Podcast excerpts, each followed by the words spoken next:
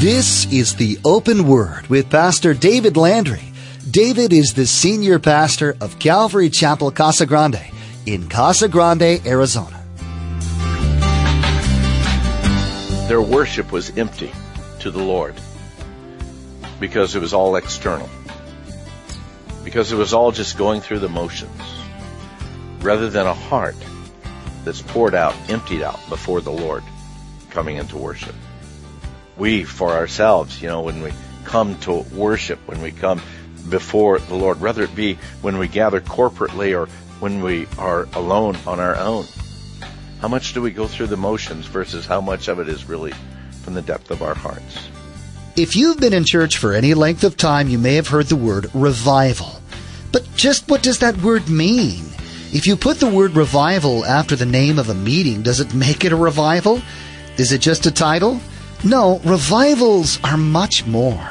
They're special times in history where God moves mightily in the hearts of his people and in mass draws them back to him. So, how do revivals start, or do they have anything in common? Yes. They all start when individuals realize their desperate need for God. Let's join Pastor David in the book of Hosea, chapter 8, verse 1, for today's study. Well, we are in the book of Hosea tonight. Let me ask you this question as we begin here. And this is just a thought question, just for you to consider and ponder. What brings revival? What brings revival? Now, we all know the Holy Spirit brings revival. That without the Holy Spirit, there is no true revival. But beyond the work of the Holy Spirit, what is it that brings revival? I used to belong to a, a, church denomination that at least twice a year we had revivals. Okay, at least twice a year we had a week long worth of meetings that we called revivals. And it was not necessarily a revival, but it was meetings every night for a week. Sometimes it was. Sometimes it was great. Sometimes it was encouraging. Sometimes, man, it was blessing. Sometimes, uh, you know, the Lord really moved. Other times, it was a week's worth of meetings. Okay? Do you get my point? So just labeling something a revival does not make it a revival the, through history, there have been some great revivals. I mean, massive moves of God, not just in one church and not just in a small locale, but great moves of God. A uh, couple of men, Elmer Towns and uh, Douglas Porter, they wrote a book, The Ten Greatest Revivals Ever, and they spoke in that book about these ten different revival, not necessarily ten different revivals, but actually there were more along the line of the epics, uh, ten, ten moves of God, ten refreshings of God that came, and most of the time in that one time there were several outbreaks of what God was doing and moving within lives. So again, as they write these, they write, of course, that the first one was on the day of Pentecost. We know that the Holy Spirit was poured out and literally thousands came to Christ and that really birthed the church. The uh, next really revival that we see, well, we know that in that first century there was a great outpouring of, of the Lord, but in the long run of things, we actually have to jump ahead all the way to about the 13 to 1500 time frame. Because you see in around 300 AD, the church became legal. Okay? And suddenly the Roman Empire adopted the church. It became, in essence, a state religion. It became very political at that point. It became very power led more than spirit led. And so we find that about a thousand years of what's called the Dark Ages moved in. And again, though there were small pockets of God moving and working in the lives of individuals or in small communities, really the main outpouring of God was, was pretty much suppressed during those years. It came about during the times of the 13 to 1500s, uh, mid 1400s, that there was a move of God. It was the beginnings, just the, the very beginnings of what's called the Protestant Reformation. Now, those things came about with uh, the Lollard revival. Uh, came about at the burning of a man by the name of John Huss, who is a, a Czech uh, priest, and uh, again, he was he was a guy that again was proclaiming, declaring the Scripture, and he was burned at the stake. Uh, there was another guy uh, by the name of Savonarola's, again a revival that came from him. Again, another another friar that again the Spirit of God came upon him, moved and worked in his life, and all of that took place around the late 1400s. Then the Martin Luther nailing the 95 thesis on the castle door there at Wittenberg. That came at 1517, and from that was kind of the birth of the Protestant Reformation, and from that there was a great move of God that we saw that that really began all around the world. And men such as Luther and uh, Zwingli and Calvin and Knox, all of these men came to the forefront. And God used them mightily as God was pouring his spirit out and revitalizing and reviving the church. And many revivals sprung from that. And then after that, there was others that came about in the 1700s. In the 1700s, we had what was called the Great Awakening on through that time. British historians, uh, a lot of times they speak about it as the evangelical revival.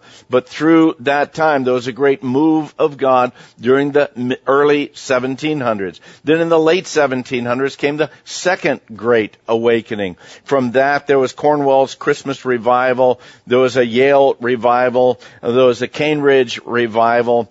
Uh, Geneva's second Reformation came about. Uh, many things again that God was moving within the land. And actually that second great revival was such a powerful time that it resulted actually in the abolition of slavery, the end of child labor, the beginning actually of the feminist movement, the move for universal literacy, and reformation of prisons. All of that came out of that second great awakening.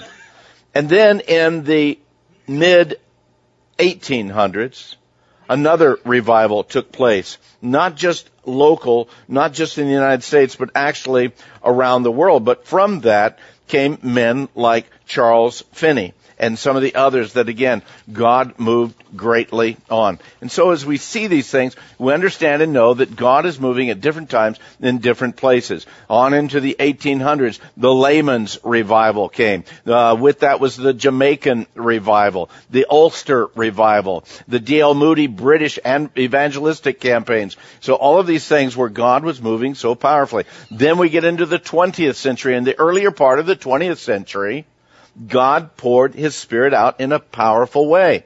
We hear of the Welsh revival. We hear of the Azusa Street revival. We hear of a Korean Pentecost. We hear of a Manchurian revival and the Mizo outpouring, from India and, and Bangladesh.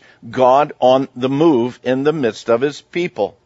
Then after World War II, there was a revival time from around 1935 to about 1950. There was this move that as men came back from this war and just the drama and the trauma of, of wartime, coming back and seeking an answer from God. From this uh, came the rise of a New Zealand revival, also the rise of, of Billy Graham and, and his first uh, great uh, Los Angeles crusade. Uh, men like uh, Duncan Campbell uh, from Scotland. Again, God pouring His Spirit out all around the world. Then we came to the baby boomer revival, okay? The baby boomer revival from about 65 to about 75, 1965 to 1975. And this is as, again, the, these these children that have come out of the parents of World War II and not finding within their parents uh, answers for all the things that were bothering their life, and they started tripping out on drugs. They started uh, living out their lives, uh, free sex and just loose, just just absolutely no cares, and finding absolute emptiness in the midst of all of that as they turned away from everything that they knew to be godly in an effort to seek God. Okay? And from that came the birth of the Jesus movement during that time of the Jesus movement. Calvary Chapel uh, movement was also started, and again, literally thousands came to church or came to Christ. It was also during that time that uh, the mega church uh, was birthed, and mega churches kind of came up all around the country. Uh, there were other revivals all around the world during that time, both in England and in Indonesia and even in Canada. So I come back to my first question. What brings revival? It's not just a meeting. It's not just a planned event. But I think that you could go back at, at each one of these movements of God and we see that God moves in the hearts of men and women that suddenly they see the greatness of their own personal need for spiritual renewal. They suddenly come to this understanding by the Spirit's help that whatever they're doing right now just isn't cutting it. They're just spinning their spiritual wheels, so to speak, and not gaining any traction within the kingdom of God. When we look at the book of Hosea, we see, particularly in northern kingdom of Israel, which Hosea primarily is written to, we see a lot of religious activity. We see a lot of spiritual activity. But none of it is really directed to the one true God.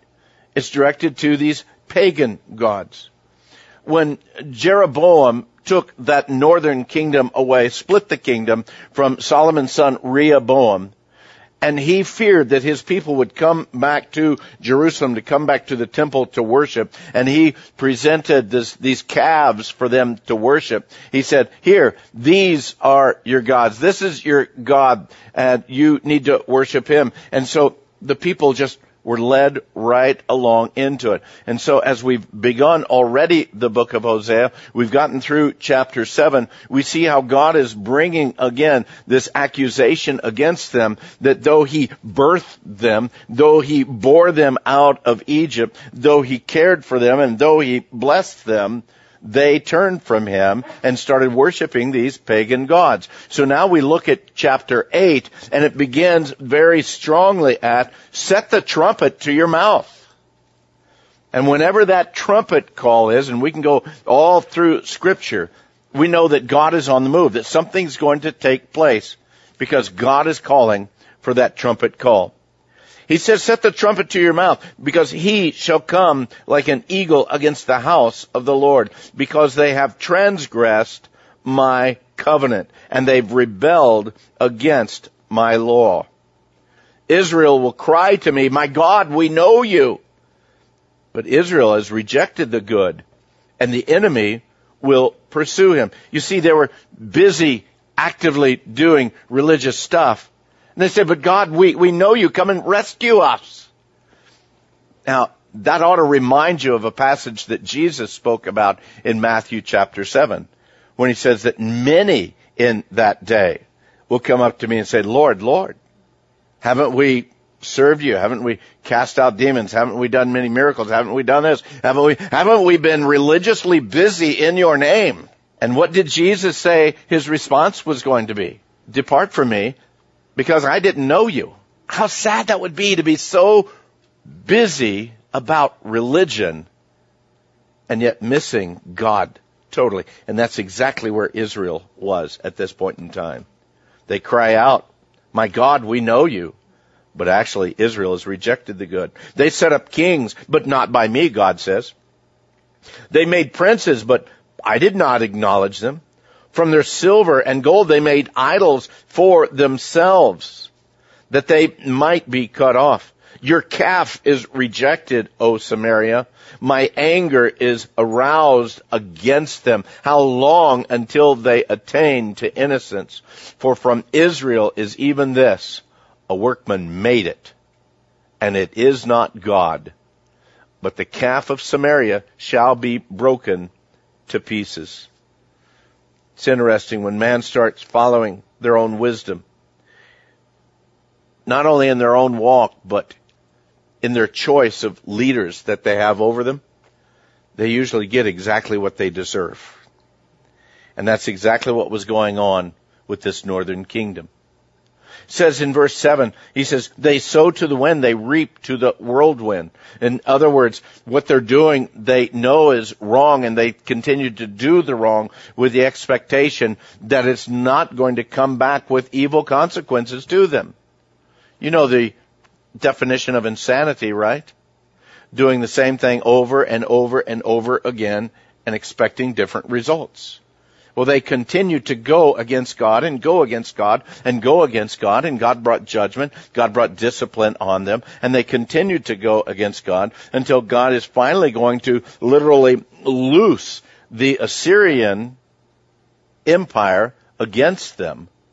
But up until that time, it says, hey, we're busy about being religious. We're busy about doing all these things. But in actuality, they're sowing to the wind and they're going to reap the whirlwind. The stalk has no bud. It shall not, never produce meal. And if it should produce, aliens would swallow it up. Israel is swallowed up. Now they are among the Gentiles, like a vessel in which is no pleasure. In other words, you could look at this a couple of different ways either the fact that Assyria, the Gentile nation, is going to come and literally swallow them up, or you could look at the fact that really Israel has moved into the same kind of worship, same kind of lifestyles of the Gentile nations around them.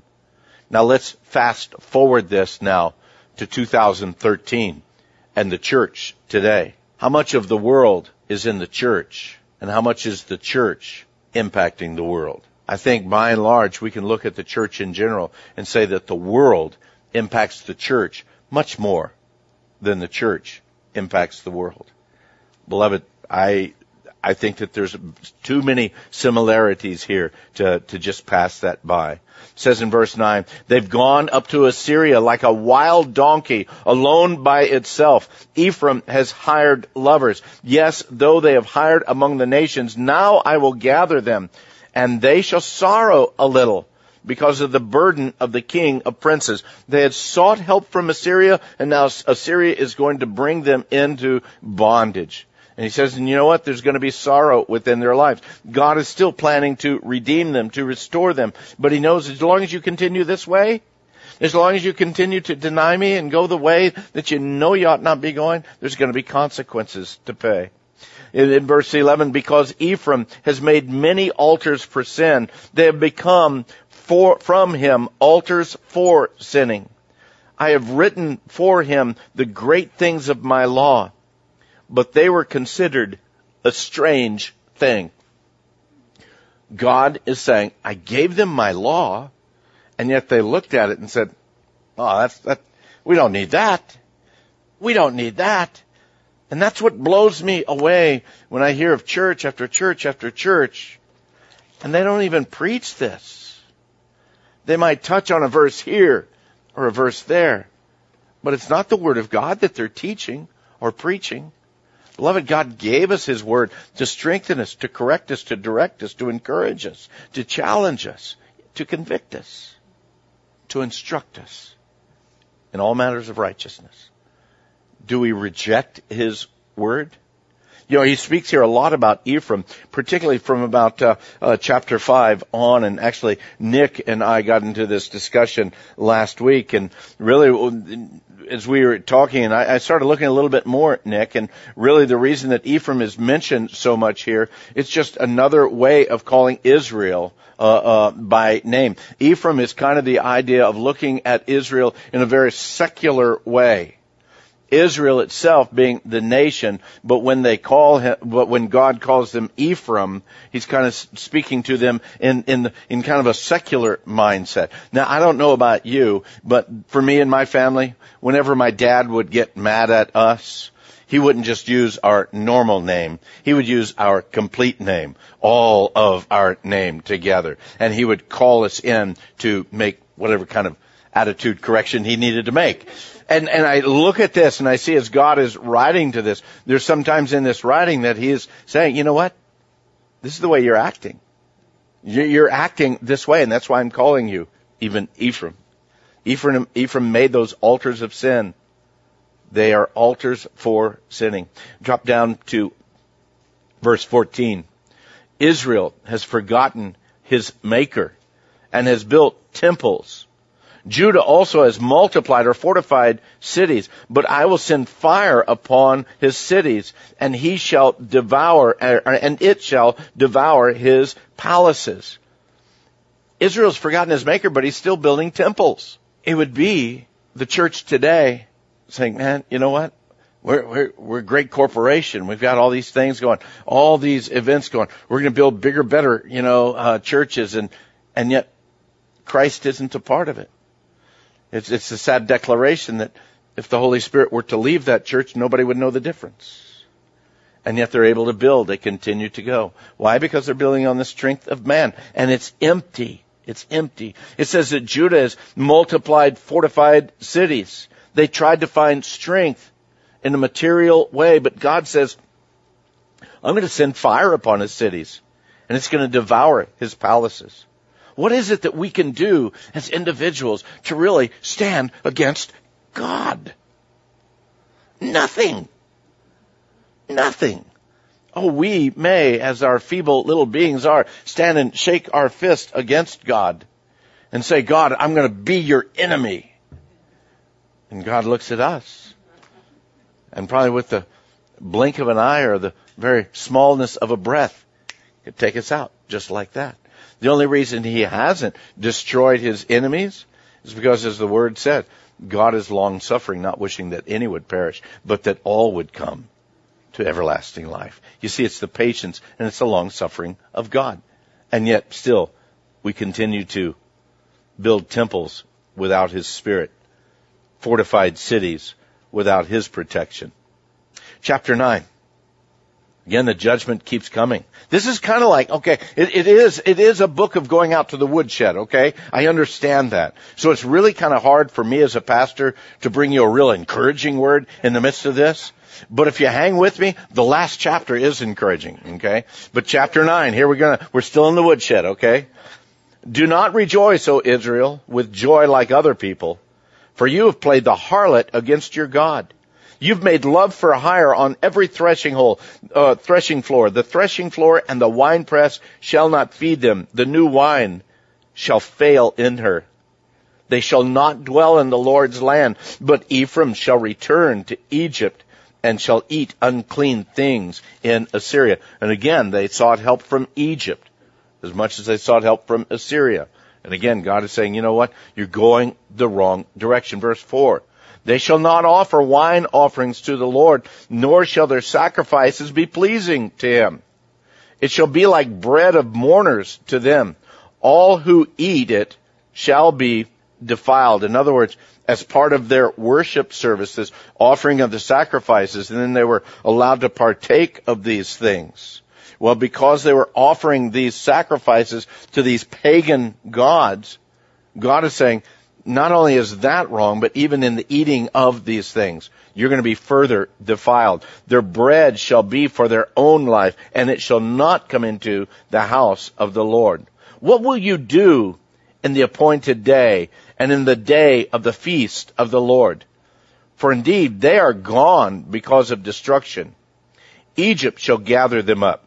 Memphis shall bury them needles shall possess their valuables of silver, and thorns shall be in their tent. In other words, God is saying, I'm going to do away with all of the celebrations, all of the feasts, because they mean absolutely nothing. Their worship was empty to the Lord because it was all external. Because it was all just going through the motions rather than a heart that's poured out, emptied out before the Lord coming into worship. We, for ourselves, you know, when we come to worship, when we come before the Lord, whether it be when we gather corporately or when we are alone on our own, how much do we go through the motions versus how much of it is really from the depth of our hearts? The days of punishment, verse 7 says, the days of punishment have come. The days of recompense have come. Israel knows the prophet is a fool. The spiritual man is insane. It's interesting. It says, because of the greatness of your iniquity and great calamity, false prophets, liars, None of these things. Again, all of this is, is just actions, just things that are that are they're going through the motion. From the book of Hosea to the last book of the Old Testament, Malachi, the 12 minor prophets are rich with important prophecies, some pertaining to things that have already happened and some pertaining to things that are yet to come. Join us as Pastor David teaches through these books verse by verse.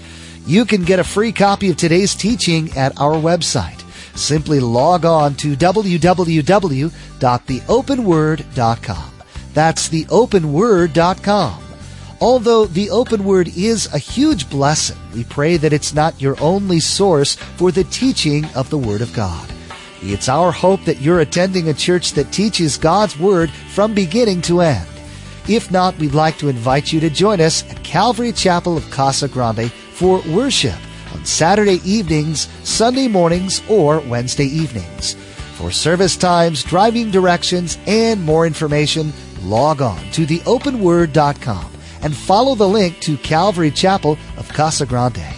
Make sure and check out our Facebook page, log on to theopenword.com, and then follow the link to the Open Word Facebook page.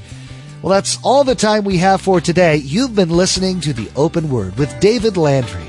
Please join us next time for the next edition of The Open Word.